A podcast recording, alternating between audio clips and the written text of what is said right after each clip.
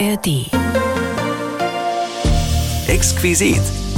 Ein Podcast von MDR Sachsen. Willkommen, ich bin Frank Michael Bauer. Ich darf Sie noch einmal auf die Spuren der größten Fernsehunterhaltungsshow der DDR, ein Kessel Buntes, mitnehmen. Dieser Podcast ist eine Fortsetzung. Das MDR-Fernsehen hat sehr zur Freude vieler Zuschauerinnen und Zuschauer über Jahre regelmäßig den Kessel Buntes aufleben lassen, mit Ausschnitten aus der Originalsendung. Sechsmal pro Jahr gab es immer an einem Samstagabend diese Erinnerungen, präsentiert von Moderator und Sänger Wolfgang Lippert, Autorin Moderatorin der Shows war MDR-Redakteurin Martina Körbler.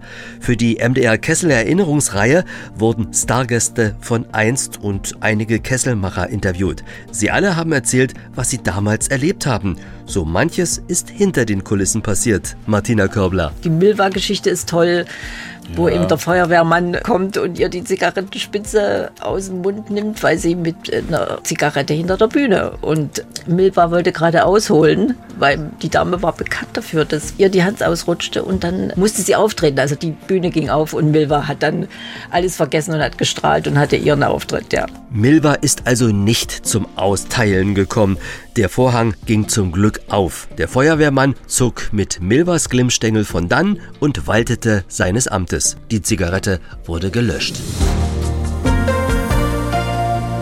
Mit unserem Podcast wollen wir Erinnerungen an die Show im DDR-Fernsehen, ein Kessel buntes wachhalten oder Jüngeren einen Einblick geben, wie war das damals im Osten. Die Zahl der Zeitzeugen der Sendung schrumpft schließlich. Was weiß eigentlich die Jugend, die ja aufgrund von Social Media gut informiert sein dürfte, über den Kessel?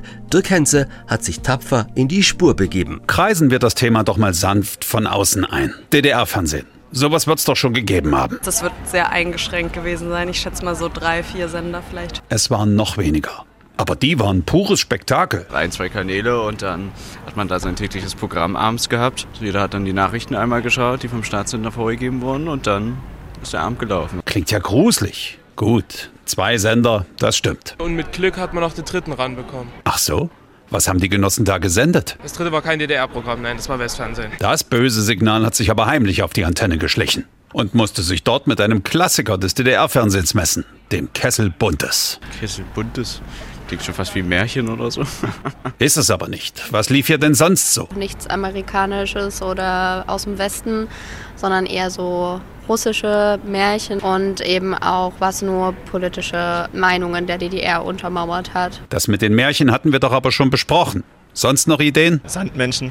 Spuk im Hochhaus, Spuk unter dem Riesenrad, das fällt mir jetzt so ein.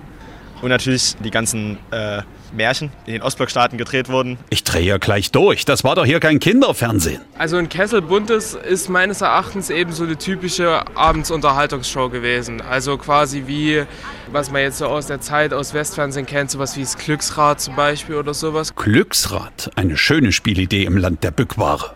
Ich nehme von unter der roten Ladentheke die Feinstrumpfhose und das Waschbecken, unter der blauen Theke den Bohnenkaffee und die Fernsehzeitschrift. Da steht drin, was im Kessel Buntes läuft. Sowas wie alte Märchen und Kindermärchen, die mir mein Vater dann auch immer noch gezeigt hat. Also auch sowas wie Hexe Baba Yaga. Baba Yaga hat den Kessel nicht moderiert. Und trotzdem gab es dort Artistik, Zauberei, Humor und Musik. Vielleicht sogar von Westkünstlern? Also ich kann mir das nicht vorstellen, dass da irgendjemand äh, in die Formate eingeladen wurde. Es sind ja im Grunde Persönlichkeiten, die äh, aus dem Westen kommen und für den Westen dann aus Sicht des Regimes stehen. Aber Schlager beispielsweise ist doch unverfänglich. Wenn dann höchstens zur Endzeit der DDR, vielleicht könnte ich mir vorstellen. Schlager und Endzeitstimmung, soweit kommt's noch. Die waren für heile Welt hier. Man konnte ja als Westbürger ohne Probleme in die DDR reisen. Warum sollten das Prominente nicht gemacht haben? Ist ja auch nur ein Markt für die. Und so standen sie hier Schlange nach bunten Kesseln. Und wenn sie nicht gestorben sind, dann stehen sie da noch heute. Von wegen keine Westkünstler. Die haben das Geld auch gern genommen. So, meine Gäste warten schon. Übrigens, den ersten Podcast zum Kesselbuntes, den finden Sie auch in der ARD Audiothek. Stöbern Sie doch mal in der Audiothek. Garantiert finden Sie dort auch noch viele andere Dinge, die Sie interessieren. Sehr hilfreich ist dabei die App der ARD Audiothek. Die können Sie herunterladen. Und jetzt Jetzt nun geht's los mit den Kessel-Erinnerungen. Und bei der Gelegenheit mache ich Sie natürlich erstmal bekannt mit meinen beiden Kesselexperten. Meine Gäste, Martina Körbler, sie hat jahrelang den Kessel ins MDR-Fernsehen geholt und natürlich Wolfgang Lippert, der Mann, der die MDR-Kessel-Show präsentiert hat, sozusagen alles, was da im Kessel war, umgerührt hat und selber mal im echten Kessel war, als Moderator, als Gastgeber. Ja, hast du das Datum eigentlich noch im Kopf? Das Datum weiß ich nicht mehr, aber das Jahr weiß ich noch. Das war 1988. Und das war in Cottbus, in der Stadthalle in Cottbus. Und das war wirklich ganz bewegend für mich, weil den Kessel moderieren zu dürfen, das war die Weihe schlechthin. Es war übrigens am 5. März 1988 in Cottbus. Kurzer Blick auf deine Biografie. Jahrgang 52, geboren in Berlin, Kfz-Mechaniker. Wie lange hast du als solcher gearbeitet? Hm, nicht allzu lange. Also kurz nach der Lehre habe ich mich dann schon irgendwie anders orientiert, wollte noch Fotograf werden, war so der zweite Berufswunsch. Äh, und dann kam aber auch schon die Musik dazu und ja, also die Arbeit als Kfz-Mechaniker, die ging nicht allzu lange, aber dieses Interesse ist geblieben. Das heißt, du könntest dein Auto so halbwegs noch reparieren, aber wahrscheinlich auch nicht. ja, nur so die groben Sachen. Heute haben alle einen weißen Kittel an, wenn sie ein Auto reparieren. Das ist ja, hat sich alles wirklich verändert. Die Mechatroniker sind mit einem Kfz-Mechaniker schlecht zu vergleichen. Wir haben wirklich noch repariert und heute wird zu großen Teilen werden so Gruppen ausgewechselt und so. Es gibt nur ein paar Sachen, die wirklich noch klassisch repariert werden. Aber schön, Autos sind ein tolles, interessantes Thema für Jungs allemal. Ja, auf jeden Fall. Und dann gab es die Ausbildung an der Musikschule Friedrichshain und damals warst du auch Apfelpflücker mit Tamara Danz. Das habe ich mal irgendwo auf einem Foto gesehen. ja, ja, klar. Wir waren damals sehr eng befreundet und äh, da waren ja viele auf dieser Musikschule Friedrichshain, die man heute noch so kennt. Die Namen von City, Silly, äh, Pudis, Karat etc. Einige Musiker haben dort alle ihr Musikstudium absolviert. Und Tamara Danz eben auch. Und stolz war ich immer darauf, wenn sie äh, von mir abgeschrieben hat. Das fand ich immer toll. Also ein paar Sachen, die mochte sie nicht so. Funktioneller Tonsatz, Quintenzirkel und so weiter. Da habe ich immer ein bisschen geholfen. Mhm. Und mhm. das Apfelpflücken, war das im Rahmen der sozialistischen Hilfe für die Landwirtschaft oder Studentensommer? Das hätte alles sein können, theoretisch, aber es war einfach äh, für eine Fotografin äh, so eine gestellte Situation, die unsere Freundschaft äh, dokumentieren sollte. Und das war eine schöne Idee. Der Apfel ist ja so ein klassisches Symbol für die Liebe, weil damit fing ja alles an mit dem Apfel. Ja. Und wie bist du zum Fernsehen gekommen? Großer Zufall? Ähm, normalerweise sage ich immer mit dem Bus, aber sondern, also na klar, das war ein, äh, ein langer Weg. Äh, Erstmal Studium war fertig, dann äh, habe ich in diversen Bands gespielt, in einer Rockband, Pilot hieß sie damals, so eine Magdeburger Rockband. Und dann gab es so die ersten Schritte als Solist, musikalischer Natur erstmal nur. Und irgendwann kam ein Mann, dem ich sehr viel zu verdanken habe, der gute Arndt Bause, und schrieb mir, Erna kommt. Und Erna kommt wollte ich eigentlich äh, gar nicht singen anfänglich, hab's dann aber glücklicherweise doch getan. Und damit nahm eigentlich alles, was so öffentlich wurde und bekannter wurde, seinen Lauf. Äh, ich war dann äh, in Kindersendung zu Gast und diese Sendung habe ich dann relativ schnell auch übernommen als Moderator und so kam ein Schritt nach dem anderen in die Erwachsenenunterhaltung, in größere Strukturen, größere Shows und so weiter. Ja, das war so. Aber es gab einen ganz ersten Moment, ähm, ein, ein sehr toller Regisseur, der leider nicht mehr lebt, Winne Teubner, sagte mir irgendwann mal, da war noch lange nicht an alles zu denken, ich wäre irgendwie so ein Typ fürs Fernsehen. Hat mir natürlich gefallen. Und er würde mich in so einer Silvestersendung mal unterbringen. Das ist nicht so schwer, er kann das auch entscheiden. Und vielleicht ist das für mich so ein Durchbruch, so eine Chance irgendwie, ne? Also die, du kriegst ja sowas manchmal so zu, zugeraunt. Ein Sprungbrett. Ein Sprungbrett. Und ich habe so gedacht, naja, vielleicht kann ich da was ganz Tolles singen und kann zeigen, wie, wie toll ich so singen kann und vielleicht was ganz Modernes oder so zeitgemäßes. Na gut, ich habe gesagt, ja klar, gerne mache ich. Äh, und dabei kam raus, dass ich dann mit Achim Menzel zusammen, ich wollte, ich wäre ein Huhn singen durfte in dieser Sendung. Also ist ein bisschen anders gelaufen. Aber war trotzdem nicht schlecht. Martina, du hast Journalistik studiert in deiner Geburtsstadt Leipzig von 1972 bis 86. Und wie hat das bei dir mit dem Fernsehen angefangen? Ich wollte immer Fernsehen machen. Ich habe äh, viel Fernsehen geschaut, viele Unterhaltungssendungen geschaut und vorwiegend Westfernsehen. wusste aber, dass es Frank, ja, wusste aber, dass es Frank Schöbel gibt. Für den haben wir alle geschwärmt irgendwie. Wir sind dann immer ein heißer Sommer in diesen Film gegangen und ich wollte Fernsehsendungen mit Frank Schöbel machen, was mir gelungen ist mehrmals und bis heute immer noch so geblieben ist. Ja, und wie bist du an den Kessel geraten?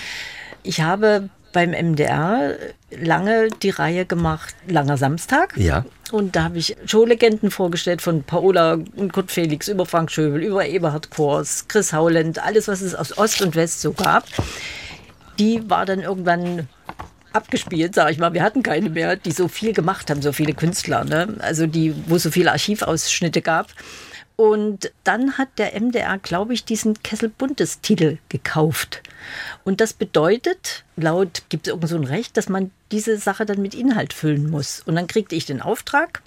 120 Minuten, Kessel Buntes, äh, Moderator ist äh, Pflicht Wolfgang Lippert. Und äh, wir machen nicht nur aus dem Kessel was, sondern aus der gesamten DDR-Fernsehunterhaltung. Das heißt, der Kessel Bundes bedeutete in dem Falle Bund die ganze DDR-Fernsehunterhaltung. So hat das angefangen. Und Ja. ja, hast du den Kessel Buntes mal zu DDR-Zeiten live erleben können? Warst du mal in einer Kessel-Sendung im Friedrichstadtpalast oder im Palast der Republik? Nie, nie. Ich bin Leipzigerin gewesen. Ich bin nie nach Berlin gekommen damals, wie das so war zu DDR-Zeiten. verrückt, Geschweige denn, dass ich eine Karte gekriegt habe. Ich habe gar nicht dran gedacht, ja. Und ich habe mich auch nicht so dolle für den Kessel interessiert, muss ich sagen. Ja, Äh, Weil, wie gesagt, ich habe Westfernsehen geguckt. Am laufenden Band mit Rudi Carell wahrscheinlich, das, ja? Sowas, alles, was es da gab. Ich kannte die alle von vorne bis hinten. Hatte die Bravo, hatte lauter Bravo-Titelbilder in meiner Wand in, in meinem Kinderzimmer hängen und kein Ja. Ostkünstler war dabei. Du hast Wetten das geguckt, wahrscheinlich mit Wolfgang Lippert. Das war dann später. Da weiß ich gar nicht, ob ich doch, das glaube ich, das habe ich geguckt. Ja, ja. Ja. Aber das ist doch völlig verrückt, dass ich äh, habe neulich mal gesagt, äh, Martina ist der Ninja-Krieger für alle Kesselbelange, weil sie wirklich alles kennt und alles weiß und alles auch durchgesetzt hat bis jetzt, was sie sich vorgenommen hat, hat man ja vorhin gehört. Das ist so lustig, dass sie nie da war. Irgendwie verrückt. Ja. Heißt aber nicht, dass man nicht ein profunder Kenner äh, werden kann. Ne? Aber bei dir war das doch, äh, hast du den Kessel schon vorher öfter mal gesehen, ähm, klar. live oder, oder nur im Fernsehen? Naja, ich habe den schon gesehen. Ich war ja auch äh, hin und wieder mal Gast des Kessels, also und habe da eben ausschließlich nur gesungen. Und äh, ja, ich hatte damit schon mehr zu tun. Hm.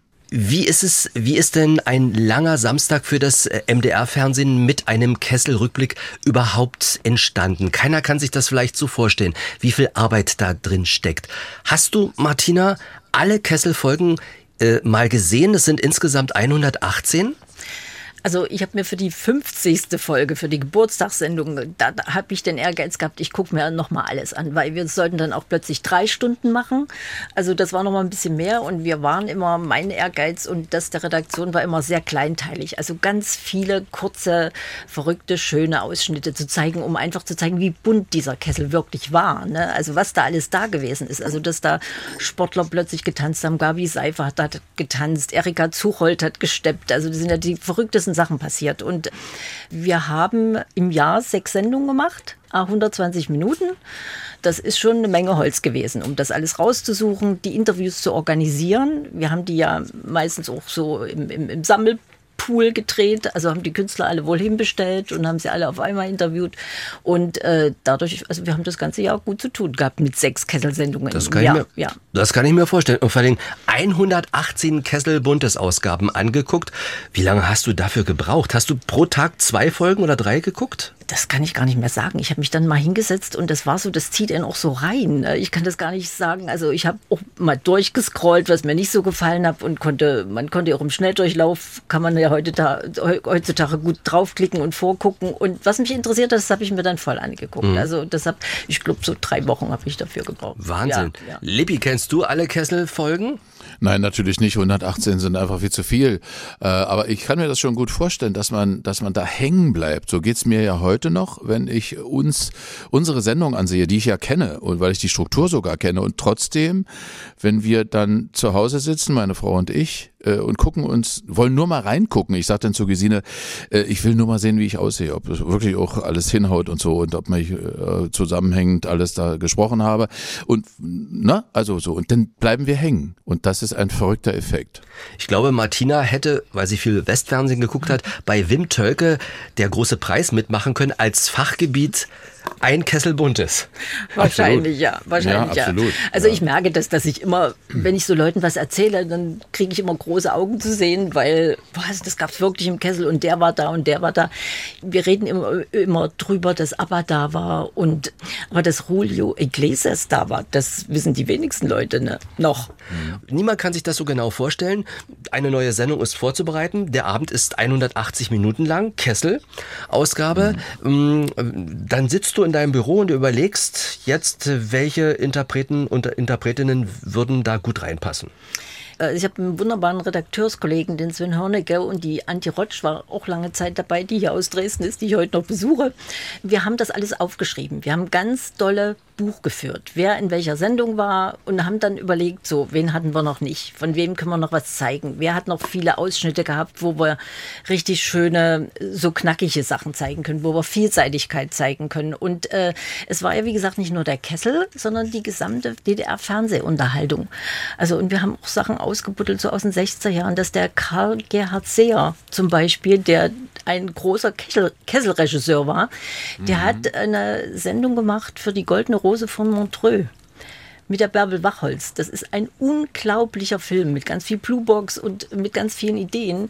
Und der hat dafür den Publikumspreis in Montreux gekriegt. Das weiß kein Mensch, ja. Und ich weiß noch, er durfte nicht nach Montreux fahren, das hat er mir erzählt, mhm. sondern er hat dann in einem Kino, wo dieser Film als Vorfilm von einem großen Kinofilm gelaufen ist, erfahren, dass dieser Film diesen Preis bekommen hat, ja. Ja, also Rose von Montreux, ein wirklich ein internationales Fernsehfestival, wo also die ganze Welt, die ganze Fernsehwelt zusammenkommt und da einen Preis zu kriegen, das ist schon ein Ding. Mhm. Wenn ihr dann das Material gesichtet habt, sozusagen eine grobe Abfolge habt, dann geht es ja in die Feinarbeit. Dann werden die Texte geschrieben, dann wird das alles eingepackt, dann wird überlegt, was macht die Grafik äh, ringsherum und zum Schluss wird sozusagen der Text entworfen, der dann Wolfgang äh, sozusagen untergeschoben wird. Aber du hast doch doch noch gewisse Freiheiten, oder? Dieses Wort gewisse würde ich jetzt betonen wollen, weil Martina hat sich schon sehr, sehr viel Gedanken darum gemacht, schon lange bevor ich anfange, angefangen habe, mir Gedanken darum zu machen. Und das war immer so ein bisschen unsere, unser, ja, wie soll man das bezeichnen? Ein Ringen um Qualität. Also ich äh, neige so ein bisschen zu Füllwörtern, weil Moderatoren haben irgendwie so einen Instinkt, dass sie irgendwie äh, die Pause fürchten und so. Und äh, da hat Martina mir mal sehr geholfen, da den richtigen Ton zu finden und die richtige Ansprechhaltung und, und so. Das ist gut. Und wir haben uns da, das war manchmal schwierig, aber wir haben immer eine Lösung gefunden, mit der wir beide leben konnten. Das war gut. Es war ja ich so, weiß nicht, wie es ja, dir geht, nee, Martina. Es, es, ist so, ich, ich wusste ja am Anfang gar nicht, dass du diese Art Sendung im Studio, du bist ja so ein eine Bühnensau, sage ich mal. Ne? Was Eben. auch toll ist und einer, der äh, lasst ihn los und da wird schon irgendwas passieren. Ne? Mhm. Und ich war eben, ich hatte meine Fakten ausgearbeitet, Formulierungen und wollte diese möglichst genau rüberbringen, weil das mhm. haben auch die Leute geschätzt oder haben uns viele Zuschauer gesagt, dass also diese Fakten, diese Hintergrundinformationen, die wir ja auch erarbeitet haben, wir konnten ja auch viele Sachen inzwischen erzählen, die wir früher nicht erzählen konnten über den Kessel, ne? mhm. ne? wie so politische Dinge waren oder wie so mhm. bestimmte Sachen waren, äh, Verhältnisse Ergebnisse sich dann gezeigt haben. Und das wollte ich möglichst genau haben. Und äh, wir haben das zum Schluss super hingekriegt, muss ich sagen. Ja, also der Libby also hat es toll gemacht. Die letzte Sendung, die wie gesagt eine Stunde länger war und wir hatten die gleiche Produktionszeit und er hat, also wir haben ganz oft nur eine Fassung gehabt. Und das ist was mhm. Tolles. Wir haben am Anfang gab es Fassungen, die wir manchmal so sieben, acht Mal machen mussten, weil mir das nicht gefallen hat oder er war nicht glücklich oder hat äh, sich versprochen oder irgendwas. Zum Schluss war das wirklich diese letzte Sendung? Das war, da waren wir alle wie beseelt. Und da hat er das fast in, in einer Moderation alles durchgekriegt, in einer Einstellung. Ja, also wie Martina sagt, es ist wirklich eine ganz andere Baustelle, als ob du, ich habe mein halbes Leben lang Live-Sendung gemacht und da, da läuft es einfach anders. Wenn du eben etwas auf den Punkt erarbeiten musst und eine Moderation auf den Punkt stimmen muss, weil es eben ein redaktionell durchdachtes äh, Thema ist und ein großer Erfolg unserer neuen Kesselsendung war auch die Kürze äh, in der wir erzielt haben. Und da musst du konkret sein. Und das habe ich da gelernt in dieser Zeit und da bin ich auch ganz dankbar für, weil das ist nochmal, wie gesagt, eine andere Baustelle. Da war sie sozusagen deine Mentorin. Ja, kann man sagen, wirklich. Also wir haben das wirklich gut, dass wir, dass wir das auch errungen haben. Das, deswegen war es auch gut. Wir wollten ja beide, äh, dass es gut wird. Richtig. Und es, ich habe immer versucht, so ein bisschen seine Sprache zu treffen. Und äh, wenn er mhm. sagte, nee, ich möchte das aber so, ich, so kann ich es besser sprechen. Natürlich habe ich gesagt, mach's. Aber bitte den Fakt oder die, die Endposition mhm. muss dann schon kommen, so mhm. wie es da steht. Wer hat dich für den Kessel angezogen? Hast du die Klamotten selber ausgesucht oder wie ist das gelaufen? Ja, du, äh, das haben wir immer so gemeinsam gemacht. Ich habe immer, entweder gab's was äh, vom Sender oder ich habe selber was mitgebracht. Dann war es immer so ein lustiges Ritual. Ich habe also alles immer reingeschleppt oder alle sind mit an mein Auto gekommen und mein Auto ist ja so ein fahrender Kleiderschrank und dann haben die Damen da rumgestanden, unsere Frau, liebe Frau Pulst, die uns auch äh, ganz lange äh, betreut hat, äh, so mit den Kostümen und auch natürlich andere Kostümbildnerinnen. Äh, und das war immer ganz lustig. Ah, dann nehmen wir den den, ach, ach doch, nee, wir nehmen den jetzt. So, so lief das immer.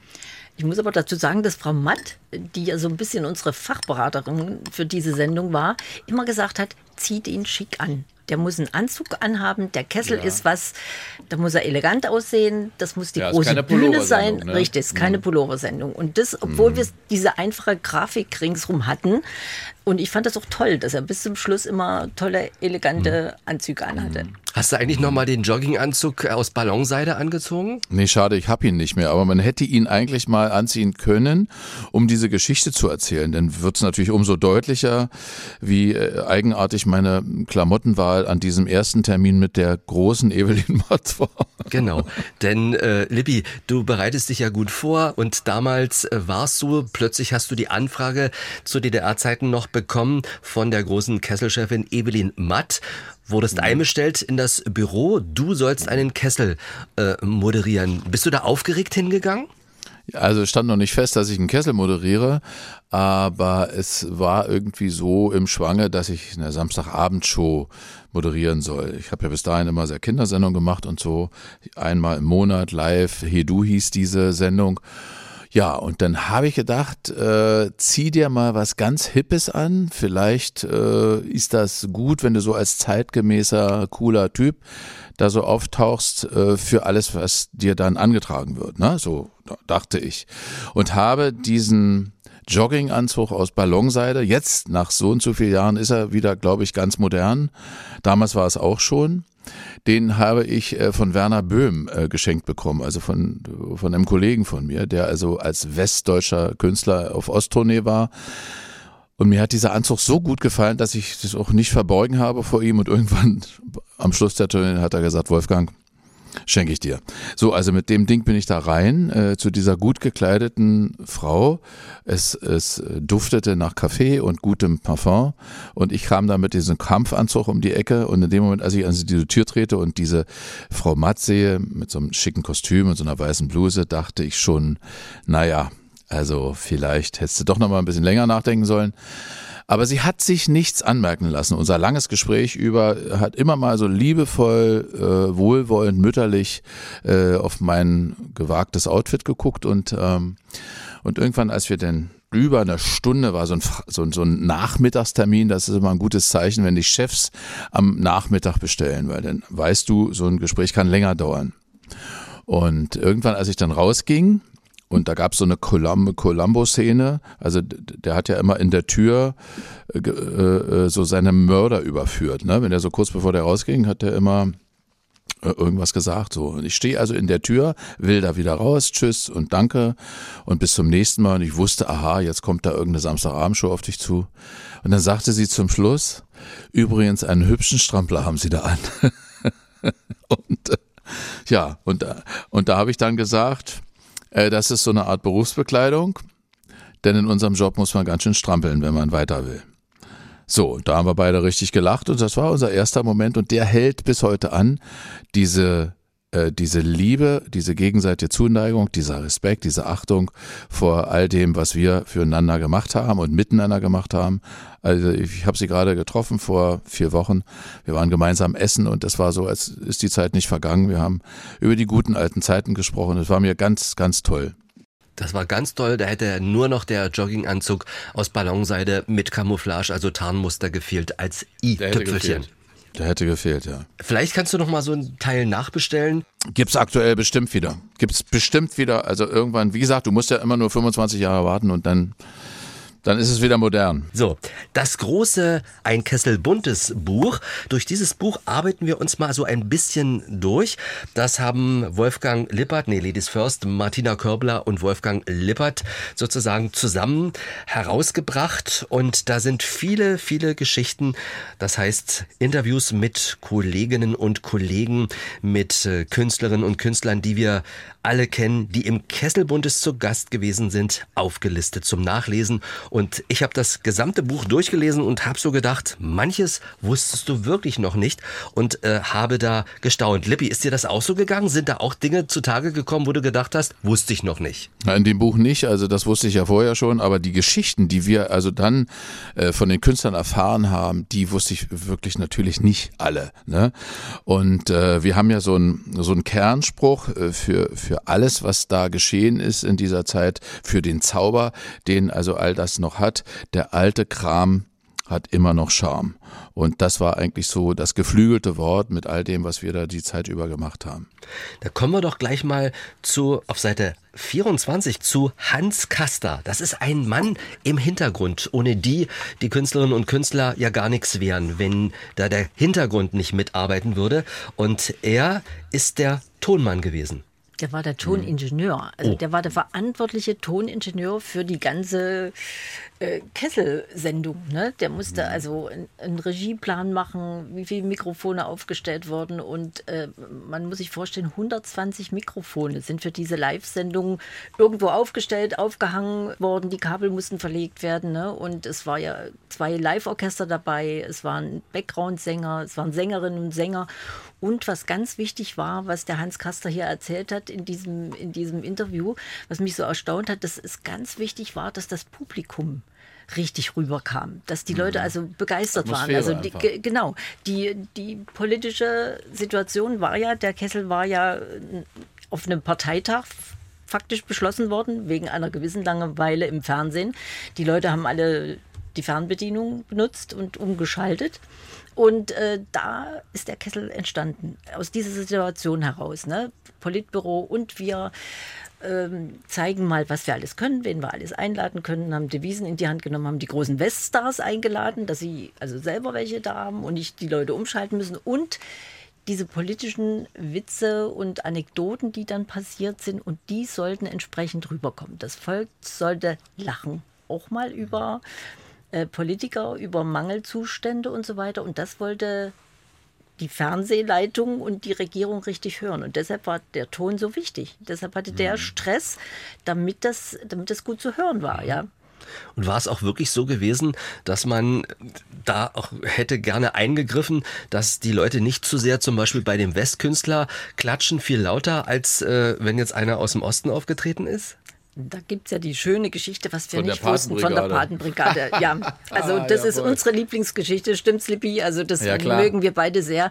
Er, ja. Lippi kriegte eine Mail von einer Frau, deren Schwester in einer Klasse war in Königs Wusterhausen, die die Patenklasse der Kesselredaktion war. Also die, mhm. die Kesselredaktion war Patenbrigade von dieser Klasse. So, und das bedeutete, dass diese Klasse zu jedem Kessel, also vier Jahre lang, eingeladen wurde. Mhm. Die wurden sogar bezahlt, die kriegten Honorarscheine richtig und die mussten mhm. klatschen. Die kriegten vorher eine Einweisung und äh, haben gesagt, Libby, du hast ja erlebt, erzähl du mal, wie, wie, wie die Mädels das erzählt haben. Das war ja so süß. Naja, das sind also erstmal, also wirklich also total süße Mädels und diese Patenbrigade, das also Fernsehen auch einer hatte, die großen Betriebe hatten so Patenbrigaden in Schulen, aber das waren ja so irgendwie äh, große stahlverarbeitende Betriebe, dass also der Kessel, die pa ein, auch eine Patenbrigade hatte, war an sich schon mal ziemlich lustig.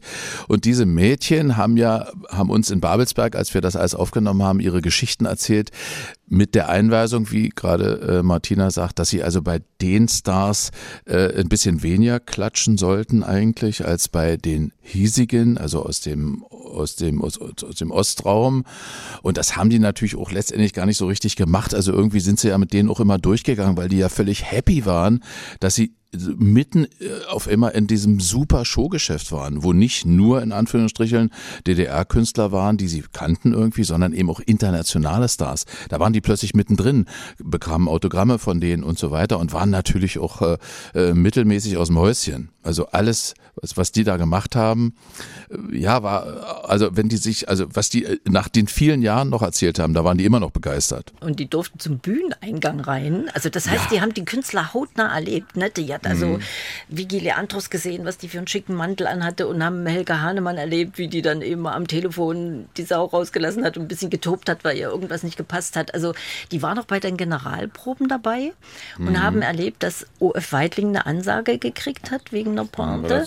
Und Weil zu frech war. Hm. Richtig, den hat es aber nicht gerührt, der hat die dann trotzdem gemacht, ja. Ja.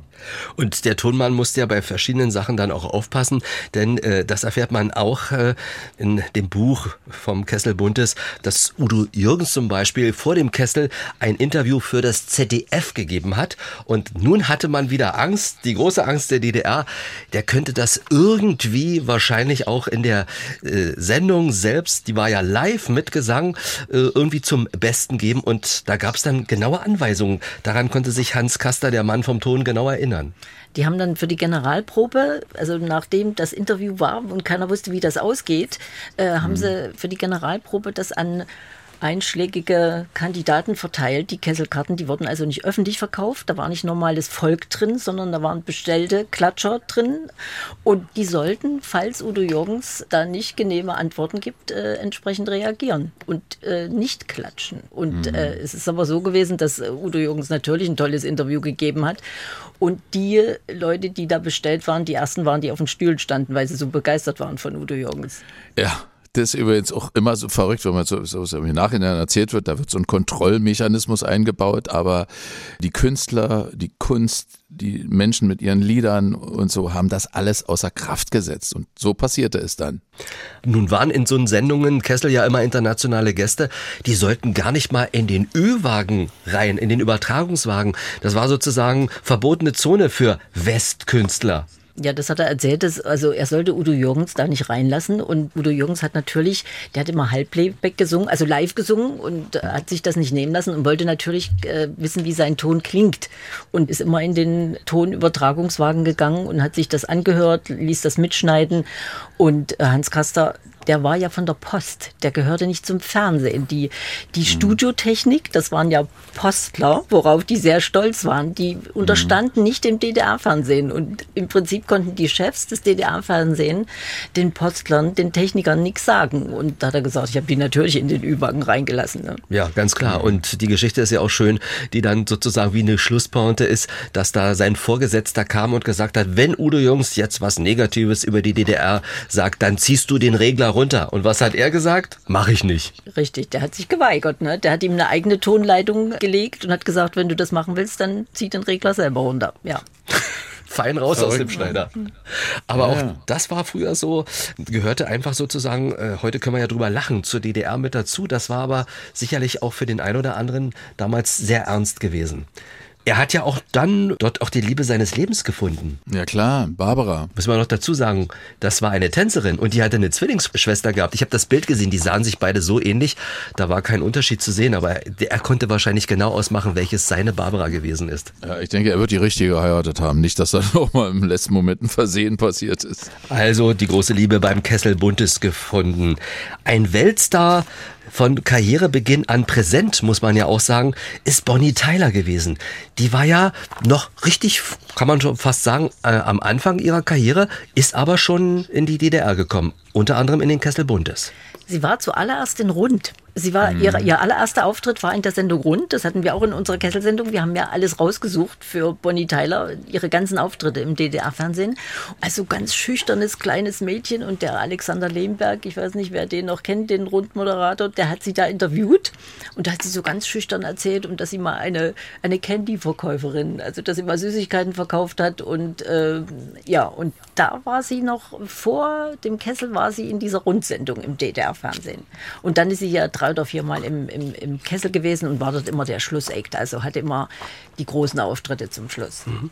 Interessant war auch gewesen, dass sie natürlich rückblickend auf ihre Auftritte Bilder gesehen hat, an die sie sich gar nicht mehr erinnern konnte. Sie war ja eher ein Hosentyp, ne? Richtig. Und wir haben, das muss ich auch wieder sagen, unser fleißiger Sven Hörnecke, der Kollege, hat für alle, die wir interviewt haben, also wir haben die ganzen äh, Sachen aus dem Archiv rausgezogen und er hat ihnen auf DVD, hat den ganzen Künstlern, die wir interviewt haben, ihre Auftritte auf die DVD gespielt, hat große Zettel dazu gemacht, aus welchen Sendungen das waren und dadurch sind ganz viele Erinnerungen gekommen. Und Bonnie Tyler stand völlig schockiert da, dass sie im Kessel im Rock aufgetreten ist. Da konnte sie sich überhaupt nicht mehr dran erinnern, weil sie bis dahin immer noch Hosen hatte und hat festgestellt, was sie damals für schöne Beine hatte. Und hat sie wirklich, das sieht man auf dem Foto. Ja, so ein Pailletten-Minikleid, das sah wirklich mega schick aus. Ja, also ich kann nur das Kesselbuch empfehlen empfehlen.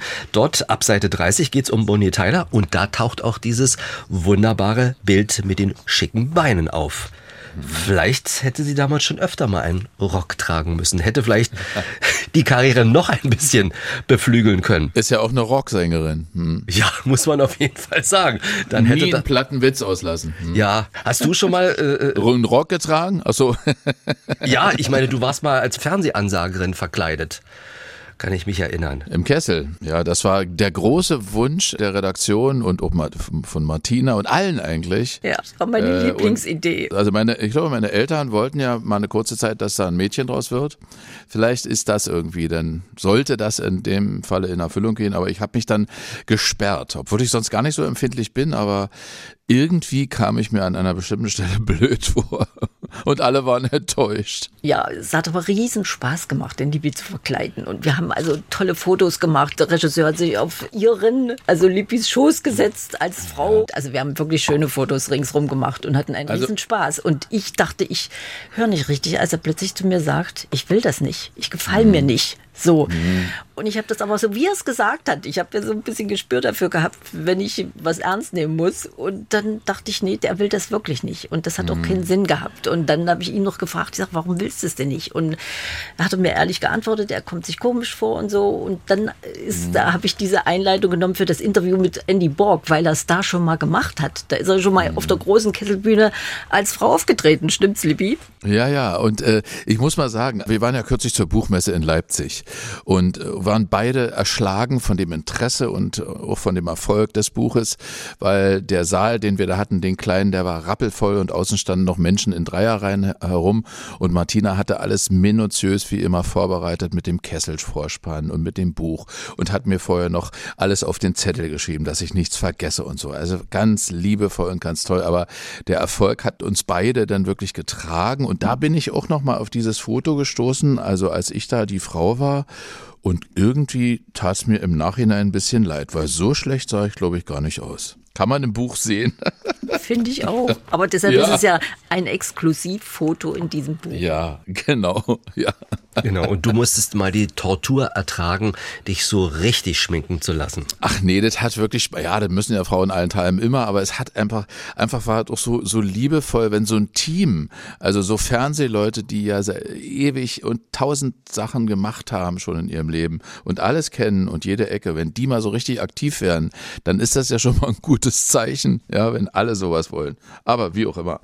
Das Foto gibt's im Buch. Das gibt's im Buch. Und für die Kessel-Ausgaben, die im MDR-Fernsehen zu sehen gewesen sind, gab es ja auch immer wieder Interviews mit den Protagonisten aus vergangenen mhm. Tagen. Unter anderem hattest du im Studio Andy Borg. Mit dem hast ja, du dich ja gut wunderbar. verstanden.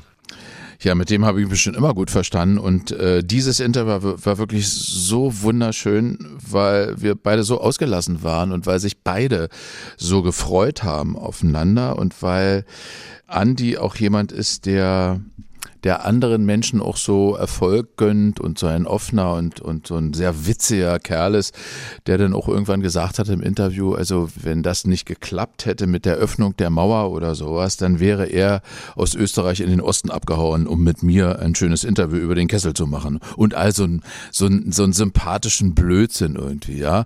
Und letztendlich auch die, wenn du von Menschen, von solchen Menschen immer wieder bestätigt bekommst oder die Mannschaft, die Kesselmannschaft bestätigt bekommt, wie wohl sie sich gefühlt haben, wie gut sie sich gefühlt haben, wie professionell die Bedingungen waren, unter denen sie dort aufgetreten sind und, und, und, dann ist das immer schön. Dann haben auch, sagen wir, Westkünstler sagen können, ich bin zumindest gerne in die DDR gekommen, wenn es um die einfachen Menschen geht, die zu unterhalten und mit einem professionellen Team zusammenzuarbeiten, ohne jetzt in erster Linie an die Politik und so weiter zu denken. Überhaupt nicht. Das hat erstmal vornehmlich überhaupt nichts mit Politik zu tun. Das ist eine rein menschliche Geschichte. Und da haben alle Künstler, die wir äh, da hatten, die wir interviewt haben, wie in einem Chor, äh, ähnliche Dinge gesungen. Das war schön. Das ist auch eine schöne Bestätigung für das, was sozusagen die alte Kesselmannschaft damals zu DDR-Zeiten an Vorarbeit geleistet hat. Das meine ich. Hm. Und äh, da gehört ja ohne Zweifel auch Manfred Uhlich, einer der Na. Anfangsmoderatoren mit dazu von den drei Dialektikern. Ja, ja Manfred. Ja, mach du. Naja, unser schönes Interview im Leipziger Zoo das war einfach wunderbar. Also den Mann der ersten Stunde äh, da interviewen zu dürfen und so, der mit noch so viel Enthusiasmus und der über die Uhrzeiten erzählt hat, also wie das alles mal anfing mit den drei Dialektikern und äh, das war wunderschön. Und das auch, äh, muss man auch mal, noch mal dazu sagen, weil das manchmal falsch erzählt wird.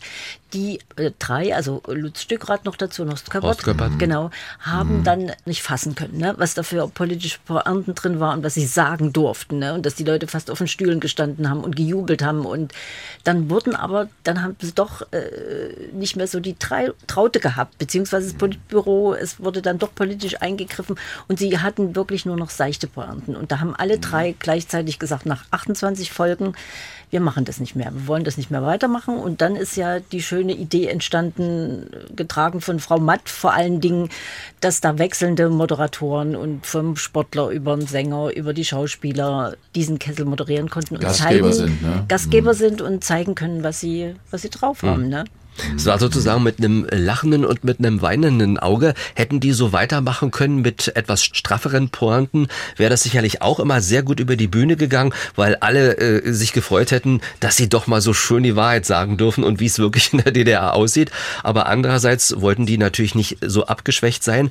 Dann eben die andere schöne Idee, die ja wirklich auch gut funktioniert hat bis zum Schluss. Und äh, da konnten sich die Gastgeber mal so richtig beweisen, was die so alles drauf haben. Ja, ich glaube auch, dass diese, dass dieses freche politische und äh, auf Pointe geschriebene Dreiergespann äh, super war, aber nur dann, wenn man wirklich zulässt, dass da auch ein bisschen was passiert, dass da auch ein bisschen, dass das einen Reiz hat, ne? Und äh, abgelöst eben durch die Vielfalt, wie Martina schon richtigerweise sagt, wo, wo, wo man Menschen sieht und sich als Zuschauer fragt, na, mal sehen, wie die das machen, mal sehen, wie der Schauspieler Gastgeber des Kesselbuntes sein wird. Bei Manu fällt mir noch ein, ich bin ja ein großer ABBA-Fan und äh, habe mir extra sogar vom Deutschen Rundfunkarchiv äh, die Kessel-Folge überspielen lassen, auch schön dafür bezahlt, wo die aufgetreten sind im selben Jahr, in dem sie den Eurovision Song Contest oder damals noch Grand Prix de Eurovision de la Chanson mit Waterloo gewonnen haben.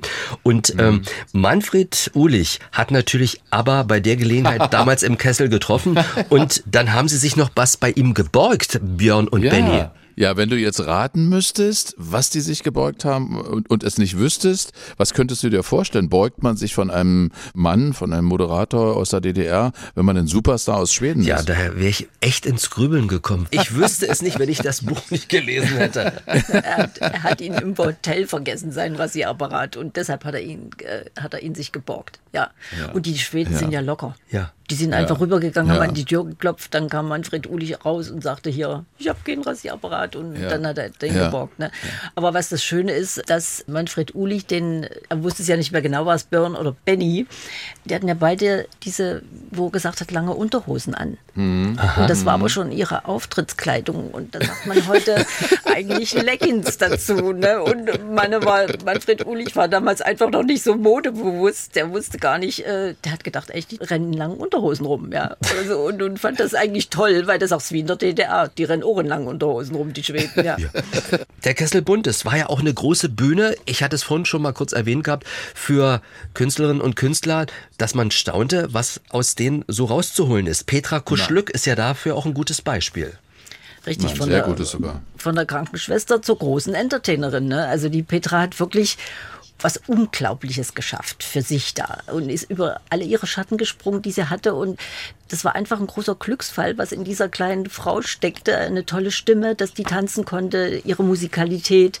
Und sie hat ja dann nach den drei Kesseln, die sie gemacht hat, auch äh, große Unterhaltungssendungen in der ARD noch gemacht und im MDR und hat eine eigene Show im DDR-Fernsehen. Petra kommt, hieß die, wo sie unglaubliche Tanzszenen noch gemacht hat, die wir auch gezeigt Ja. haben in unserer Kesselsendung, ja. Also ich bin auch ein wirklich ein Petra-Fan, äh, weil wir ja auch denn als Fünferbande damals Petra Kuschlück, Achim Menzel, Hartmut Schulze-Gerlach, Uwe Jensen und meine Wenigkeit. Wir haben so als Fünferband einige große Abendshows moderiert und die Arbeit mit ihr war so toll, weil sie, weil sie so eine freundliche, so grundfreundliche Art hat, auch sehr ehrgeizig zu sein, aber sehr, sehr kollegial mit Kollegen gemeinsam etwas zu tun, ist für Solisten manchmal ein bisschen schwer. Das hat sie, diese, dieses Format. Das hat immer ganz viel Spaß gemacht. Und ich finde sie immer natürlich schön. Nicht kunstvoll Ja. schön, sondern Nee, so richtig schön. natürlich. Absolut, ja. Sie ist eine schöne Frau. Der Karl-Heinz Boxberger, das war ein großer Regisseur, Sehr. der hat immer gesagt,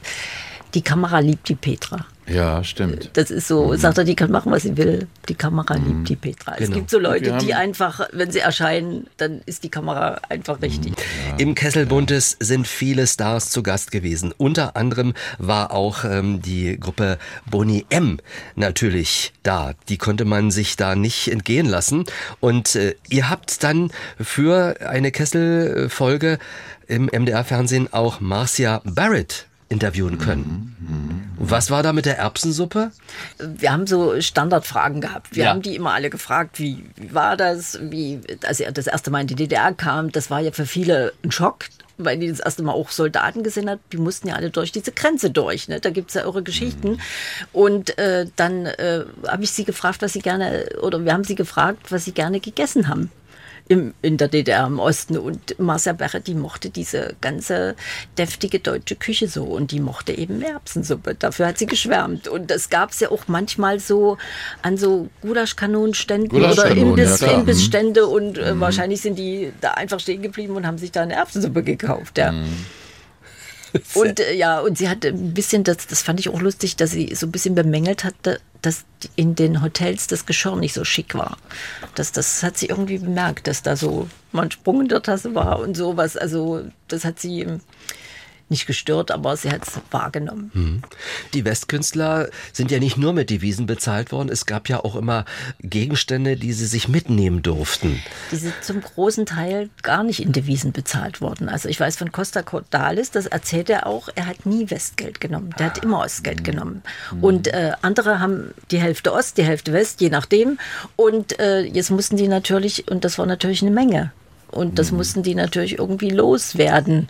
Also da gibt's verrückte Geschichten, wie das DDR-Geld unter die Leute gebracht worden ist, ja, unter, unter die Geschäfte in, im Osten. Also viele wussten, wo es Meißner Porzellan gab. Ähm, Der Gigi Anderson, der hat irgendwo Rula-Uhren gekauft, gleich zehn Stück und, und in Ja, einem ja, Antiquitätengeschäft ein Glas, das sagt die, das kostet aber 600 Euro, er möchte zwölf. Ja, so. Also in diesen Dimensionen ging das. Ne? Also wir Künstler, wir Künstlerkollegen waren dann immer auch ganz stolz, wenn, wenn die gesagt haben, könnt ihr uns nicht irgendwie helfen? Wir suchen ein Klavier, ein Flügel oder irgendwas anderes oder Meißner Porzellan oder so. Und dann sind wir meistens auch mit denen dann zusammen irgendwo hingegangen und das war natürlich auch mal ein großes Hallo. Ne? Also für uns war das auch sehr schön. Da öffnete sich vielleicht doch die eine oder andere untere Etage des Ladentisches. Ja, die sogenannte Bückware. Hm, genau. Und es, ja, es gibt einen Film, das hat er sogar mitgebracht, von Middle of the Road. Für die wurde am Sonntag das Kaufhaus am Alex geöffnet, weil die weg mussten. Und da ist der Alex Lehmberg, also da gibt es ein Video, der, der Schlagzeuger, der hat es gedreht, äh, wie die dort einkaufen. Und wie die dort nur für die Truppe das geöffnet hatten. Und die haben zum Beispiel Kristall gekauft und die haben Pico Eisenbahn gekauft. Und da hat er uns eine, zu dem Interview hat er uns eine wieder mitgebracht und hat sie gezeigt, die hatte der noch. Ja. Wir haben Gigi Anderson schon angesprochen gehabt. Gigi Anderson, das ist einer der westdeutschen Künstler gewesen, der sich richtig gut mit dem Ostfernsehen auskannte. Ja klar, der hat heimlich Ostfernsehen geguckt, so wie die Ostler heimlich Westfernsehen geguckt haben, hat der Ostfernsehen geguckt und der kannte und der hat, hat mich uns alle total überrascht über seine mit seinen Kenntnissen. Also Gigi Anderson wusste, äh, der konnte eine Szene von Herrecht und Breil mitsprechen. Der kannte Gabi Rückert mit Berührung. Der wusste, was äh, Dagmar Frederik für eine Frisur hatte. Und das Schönste ist, dass äh, in Eschwege, wo er gewohnt hat, am ersten Feiertag die ganze Familie bei zwischen Frühstück und Gänsebraten saß. Und wenn Heinz Quermann und Margot Ebert den Befehl gaben, bitteschön die Kartoffeln aufzusetzen, rannte die Mama von Gigi Anderson in die Küche, setzte die Kartoffeln auf und er hat uns erzählt, der Braten kam wirklich erst auf den Tisch, wenn die Sendung zu Ende war. Also so wie das die Ostleute alle gemacht, so lief das in Eschwege, ja. In Eschwege. Mhm. Der westdeutsche Ostfernsehkenner Genau. Gigi Anderson. Auch für das Buch interviewt. Und natürlich ein Kenner des Kessels an sich. Regieassistent beim alten Kessel, Regisseur beim neuen Kessel, Frank Heusing. Das ist ja auch eine Fundgrube, dieser Mann. Also in unseren Pausen, ne? also wir brauchten bloß irgendwas antippen oder er kriegte mit, was wir für Ausschnitte hatten in der Sendung natürlich, weil er das ja das Buch auch hatte als Regisseur logischerweise und wir manche Sachen angespielt hatten, schon sprudelte es aus ihm heraus und er hat uns so viele Anekdoten erzählt und so viele schöne Sachen, wo er dabei war. Er war sieben Jahre Regieassistent bei dem alten Kessel und hat unglaubliche Geschichten erlebt. Die Milva-Geschichte ist toll wo Ja. eben der Feuerwehrmann kommt und ihr die Zigarettenspitze aus dem Mund nimmt, weil sie mit einer Zigarette hinter der Bühne. Und ähm, Milva wollte gerade ausholen, weil die Dame war bekannt dafür, dass ab und zu die Hand ausrutschte. Aber die Bühne ging auf und Milva hat dann alles vergessen und hat gestrahlt und hatte ihren Auftritt. Ja. Milva. Und ähm, Helena Wondratschkova, das war die Frau, die so wunderschön steppen konnte. Die war natürlich auch beliebt gewesen im Kessel Bundes. Ja, Libby, du hast doch auch bei dem Stepptanzlehrer Stepptanzen gelernt, ne? Das hast du mal erzählt. Ja. Ja, ich hatte Helena neulich sogar im Riverboot und das war wieder zauberhaft, welchen Charme diese Frau versprüht und wie jung geblieben sie ist und wie professionell sie auch ist. Und äh, das war damals ganz neu, dass also diese Leute, Jirgi Korn, Helena Wondratschkova, äh, dass die noch zusätzlich zu ihren ganzen Showeinlagen diesen Stepptanz im Angebot hatten. Und wir so ein kleiner ausgesuchter Haufen, hatten auch Steppunterricht bei demselben Lehrer wie die beiden, Professor Toven haben wir den genannt, also Toven hieß der. Und äh, das war so lustig, im Haus der jungen Talente in Berlin. Gab es immer diesen Steppunterricht, ich glaube so im Abstand von äh, zwei Wochen, kam dieser Professor aus Prag. Und äh, da standen dann so, so zwei Reihen von Leuten, die dann alles nachgetanzt haben. Und vor mir steppte Helga Hahnemann. Und das war für mich immer eine Messe, weil Helga war ja so ein Bewegungswunder, ja. Sie war ja nun nicht gerade unbedingt die schlankste, aber sie ist mal ohne Verzögerung so in Spagat gefallen und sowas und konnte eben auch steppen und das hat uns alles so miteinander verbunden. Und immer wenn wir Helena getroffen haben, haben wir uns davon erzählt, dass wir auch so ein bisschen steppen, aber sie hat das wirklich zur Perfektion gemacht. Mhm. Die hatten dort eine Nummer mit, mit Jirgi Korn zusammen. Das war Ja, Weltklasse. Hammer. das war Hollywood. Ja, also ich, das könnte ich mir Das jeden Tag angucken. Hollywood, Das ja. war wirklich Hollywood. Und sie hat dann für ihren eigenen Kessel, für ihre eigene Moderation auch mit dem Ballett eine große äh, Nummer einstudiert, wo es ums Steppen ging. Und da musste sie den Tänzern zeigen, wie man steppt, richtig. Weil die Tänzer, die konnten das zwar auch, aber nicht so perfekt wie die Helena. Ja, die waren äh, wirklich so Ja. außergewöhnlich gut. Ja. Mhm. Wir sind beim Tanzen.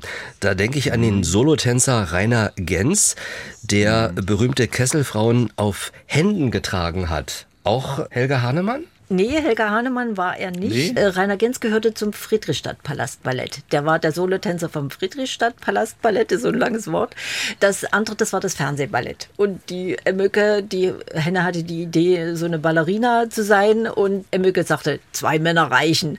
Haben natürlich nicht gereicht. Ich glaube, es waren zum Schluss vier Männer, die sie hochheben mussten. Aber Helga hat das mit Fassung getragen und mit allem mit Spaß. Und, und es, es sah toll aus. Also sie hat das super gemacht. Ne? Und egal, ob ein Mann oder vier Männer. Aber der Rainer Gens hat zum Beispiel mit Marlene Charell, das ist eine Deutsche, die lange in Frankreich, da in den großen Showbühnen und in Las Vegas war und mit der hat er eine ganz tolle Tanznummer gemacht. Und die Marlene, die schwärmte, die ist auch im Buch drin, schwärmt von diesem Friedrichstadtpalast-Ballett. Sie war als Kind mit ihrem Vater schon am Friedrichstadtpalast und äh, konnte jetzt mit dem Ballett wieder tanzen und war also total glücklich, weil die sagt, so was Professionelles so viel gut aussehende, gleichgewachsene, professionelle Tänzer gibt es nicht nochmal auf der ganzen Welt. Das ist doch so, war doch so schöne Erinnerung hatten wir, Entschuldigung, wenn ich dazwischen fahre, dass wir diese Geschichte im Friedrichstadtpalast erzählt haben. Also erstmal waren alle sehr, sehr gastfreundlich mit uns und so. Wir waren im Richtig. Ballettsaal Ja. und da gab es die schöne äh, Regieidee, also mich in einen Kreis von äh, Ballettschuhen zu setzen in dem in diesem Ballettsaal, da wo diese Profitänzer ihre Tänzer einstudieren. So, das war eine tolle Atmosphäre auch für diese ganzen Geschichten drumherum. Ne? Was hat es eigentlich mit dem Nackttanz auf sich? Das war eine Geschichte. Der Rainer Gens, er war Solotänzer, hatte eine Partnerin und äh, die sind viel in Clubs, in Nachtclubs aufgetreten. Und irgendwann kamen die ganzen Devisenhotels, die wollten natürlich auch was geboten kriegen und da haben die gesagt, also so mit dem normalen Zeug könnt ihr da nicht mehr kommen. Und da war wohl im Friedrichstadtpalast ein, ein Choreograf aus England, der hatte so einen Tanz, wo der also nur so ein Schrittband anhatte. So. Und das haben sie dann perfektioniert. Die Partnerin hatte dann auch nur so ein Schrittband und an der Brust, auf dem Brustwarzen zwei Bommeln. Und so sind die aufgetreten. Dann haben die sich noch so ein bisschen glänzend angezogen. Und das war der Nackttanz. Das war dann geboren. Und die durften das zum ersten Mal zeigen. Das war eine Sensation bei der Eröffnung des Friedrichstadtpalastes 1984. Und dann sind eines Tages äh, die Christina Merkel und der Herr Gens in ein Auto gebeten worden äh, und sind anderthalb Stunden irgendwo hingefahren worden. Gardinen vor den Fenstern und dann standen sie irgendwo. Sie wussten bis heute nicht, wo sie eigentlich waren. Genau. Erzähle du mal zu Ende, ja. Dann standen sie Naja, plötzlich. da saßen dann so alle Honecker und die Kameraden und haben sich mal den Nacktanz angeguckt. Da war es dann offiziell ab da. Und wir machen einen Sprung nach Holland und sind damit, das reimt sich auch noch fast, bei Rob Bolland. Mit dem Ja, habt ihr ja cool. auch noch ein Interview führen können. Ja, ja. Die, die Bolland-Brüder sind nach Deutschland gekommen, wo, sie, wo er so süß sagt, wir waren in Holland schon durch. Also die waren da schon, die waren irgendwie so Teenie-Stars, ne? Und sind hier natürlich, wie die aussahen und was sie gesungen haben und sangen auch noch in Deutsch, sehr gut aus und sind dann von der Burgparty über den Kessel in alle möglichen Sendungen gekommen und haben auch im Friedrichstadtpalast auch eine große Revue gemacht und haben sich noch ergattert, dass sie da sogar im Hotelstadt Berlin eine ganze Etage kriegen konnten, wie die großen Rockstars. Und aufgrund dessen, dass er so lange hier in Deutschland war, auch etliche Freundinnen hatte, wie er erzählt hat, konnte der gut Deutsch. Und dann, liebe Erzähle, was hat So er geschrieben? man, so lernt man am besten Deutsch über Richtig. die Freundin. Genau, ja genau. Na? Ja. Aber irgendwann ergab sich daraus, dass er für Falco Superhits geschrieben hat. Und das wissen, glaube ich, die wenigsten Leute. Genie zum Beispiel. Und die Geschichte dazu erzählen wir auch in diesem Buch, wie das entstanden ist. Martina hat schon gesagt, dass sie Deutsch gelernt haben überhaupt, aber dass es eben zu den Figuren auch passende Menschen gibt. Äh, Das kann man sich im Nachhinein ganz, ganz schwierig vorstellen, wenn man diesen Superhit jetzt mal hört, von Falco vorgetragen. Na, wie das äh, entstanden ist. Und Amadeus hat er auch geschrieben. Das ist also das war der erste, das war das, das erste Lied, was er aufgrund seiner Deutschkenntnisse auch selber den deutschen Text geschrieben hat. Ne? Und Mhm. äh, viele wissen auch nicht, dass er von Rudi Carell Lass dich überraschen. Diese Melodie hat Rob Bolland auch geschrieben. Ja, Tatort, Musik und so weiter. Also Ja, die, die ja. haben ganz unendlich viel gemacht. Ja, Ja. ja, ja. Ja. Wer es sicherlich auch äh, genossen hat, äh, die Auftritte, ist Katja Epstein. Da ist ja sogar noch ein bisschen mehr geworden. Sie war im Kessel äh, schon recht früh in den 70er Jahren und später ist sie dann auch mit dem Fahrrad durch die DDR geradelt. Richtig, das war, also aus heutiger Sicht ist das eine Sensation gewesen. Das war nämlich die erste deutsch-deutsche gemeinsame gemeinsame Fernsehproduktion, dieses mhm. Katja Epstein unterwegs in der DDR. Und das hat ihr, ihr Mann, ihr damaliger Mann, der Klaus Überall, hauptsächlich angestoßen. Also die hatten erst so eine Reihe im Westen gemacht und dann haben sie gedacht, wo können wir denn jetzt hingehen? Und irgendeiner kam auf die Idee und sagte, wir fahren in die DDR und haben das nicht für möglich gehalten, dass sowas möglich ist. Sie erzählt auch, dass das zwei Jahre gedauert hat, bis das Ganze zustande kam. Und dann haben die wirklich mit gemischtem Team im Osten gedreht und haben diese Reihe gemacht, die im Westen sehr erfolgreich war und in der DDR natürlich auch. Vor allen Dingen hier haben dann ganz tolle Schauspieler mitgemacht. Also da hat Gisela mhm. May mitgespielt. Da waren oft historische Szenen, also die sind nach Jena, da war dann Heinz Rennack Napoleon, Gisela May war irgend so eine, die Neuberin, also so historische Figuren. Und da hat also vom deutschen Theater über, also da hat Herbert Köfer, da hat Frank Schöbel, da haben alle Leute, haben da mitgespielt und haben haben diese Serie mitgestaltet. Das waren über 30 Folgen die sie da gemacht haben. Mhm. Und das war eine mhm. tolle Geschichte und das war, wie gesagt, äh, das war so ein bisschen deutsch-deutsche Annäherung. Und sie erzählt da auch noch schöne Anekdoten, was dann mit den Leuten unterwegs passiert ist und sowas. Das mhm. war eine schöne Geschichte. Mhm. Also interessant war auch, dass Willy Brandt einen erheblichen Anteil daran hatte, ne, dass sie da in die DDR geht. Richtig, sie hat Wahlkampf für ihn gemacht und er hat immer gesagt, geht in den Osten, geht zu den Menschen, zeigt ihnen, dass wir sie nicht mhm. vergessen haben. Geht in den Osten oder wir gehen in den Osten, damit unsere Liebe nicht bekannt wird. Das war so ein bisschen die Geschichte mit äh, Paola, die da einen neuen Freund hatte, der hieß Kurt Felix. Mhm. Und in der Schweiz waren beide sowas von bekannt und sie wollten nicht, dass äh, davon jemand so schnell Wind bekommt und haben sich auch teilweise heimlich in der DDR getroffen. ja. Sie werden wahrscheinlich nicht das einzige Paar gewesen sein, was sich in der DDR getroffen hat, aber sie waren auf jeden Fall das prominenteste. Und die Dinge, die da an dem, an dem Rande alle so passiert sind, das sind einfach sensationelle Geschichten.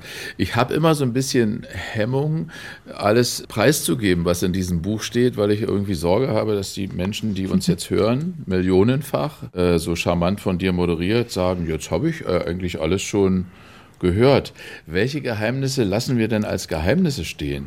Naja, das Ding mit dem Heiratsantrag, das dürfen wir natürlich nicht verraten. Ne? Der ist ja nee. auch im Osten passiert. Aber ja, wo eben. und wie und wann, das sollte man nicht verraten. Nee, so ein bisschen Geheimnis müssen wir schon lassen. Wir haben es ein bisschen angerissen, das eine oder das andere, ohne jetzt so detailliert zu sein, denn es sind ja noch viele andere Geschichten von Gunther Emmerlich oder zum Beispiel von Gabriele Köppert, die Frau von Horst Köppert.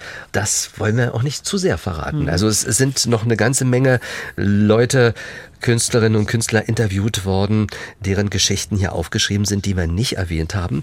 Ich wollte nur noch sagen, die Helga Hahnemann-Fans kommen in diesem Buch auch sehr auf ihre Kosten. Also fast, es gibt ganz viele Künstler, die von, also von ihr erzählen, von ihren Erlebnissen mit ihr. Also mhm. Inka erzählt, was sie ihr zu verdanken hat bei ihrem ersten Kesselauftritt. Manfred Uhlich hat übrigens 1959 die Helga mhm. Hahnemann entdeckt. Da hat sie in der Pfeffermühle vorgesprochen und wie Manfred Uhlich das erzählt, ist so süß und wie, wie er sie dann, sie ist ja in der Pfeffermühle gewesen. Wer mal in Leipzig in die Pfeffermühle geht, sieht die Fotos da hängen mhm. von einer ganz schlanken jungen Helga Hahnemann in zehn Fotos, gemeinsam mit Manfred Uhlich zusammen, ja.